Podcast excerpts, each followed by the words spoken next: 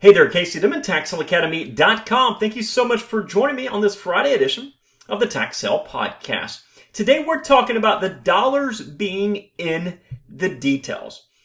So when you get into real estate, you'll typically look at the big number and the little number. You're going to look at what you buy it for and what you sell it for. And of course, the difference is going to be your gross profit. And that's what so many people focus on, right? So if you buy something for 80,000 and you sell it for $100,000, you made $20,000. Well, not necessarily, because there's all sorts of little numbers in between, and we'll talk about a few of those.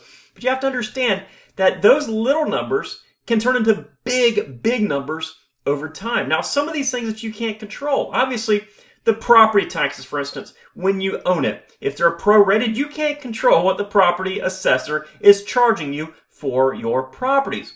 But guess what?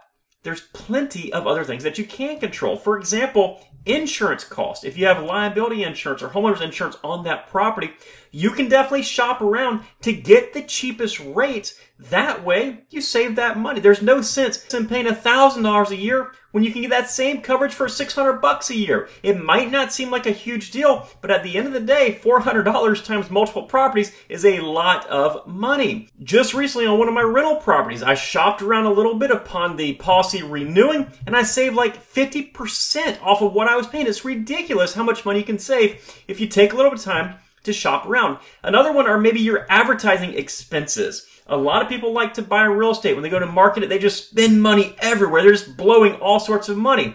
You need to learn how to advertise efficiently. And of course, one of the big things that I preach inside the Tax Sale Academy is to build a buyer's list, which will basically allow you to sell these properties without cost. So understand your advertising expenses while at first you might have to spend quite a bit of money to sell properties, over time you need to get more and more efficient. Another one is commission. If you sell a piece of property with a realtor, consider negotiating your commission. Obviously, I've talked about this before, but you don't want to negotiate it all the way down to where they have no incentive to sell it, but maybe see if you can reduce it just 1% or something along those lines. How about your suit to quiet title costs?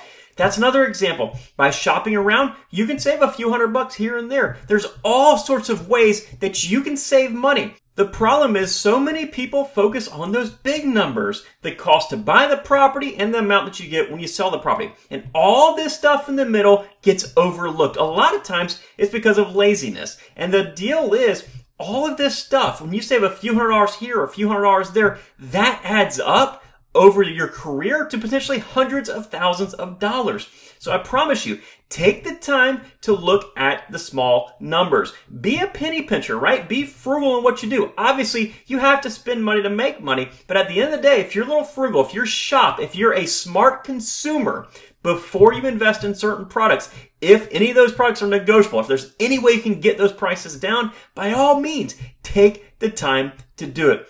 And what will happen over time, of course, is you'll figure out the ways to do that efficiently. You'll figure out the insurance brokers to call, the attorneys to call for your to quiet title, the realtors to call. You'll figure out ways to advertise inexpensively. There's all sorts of ways to save money. So put in the effort right now to save that money. Put in the effort right now to focus on those little numbers. Over time, it'll become much, much easier for you and it'll put a lot more money in your pocket over the course of your career. Guys, I really hope this has helped you out today. For more information on tax sale investing, head on over to taxsaleacademy.com. While you're there, click on that join button and become a member of the Tax Sale Academy. We cannot wait to see you inside the academy. Have a wonderful weekend. Take care. Bye bye.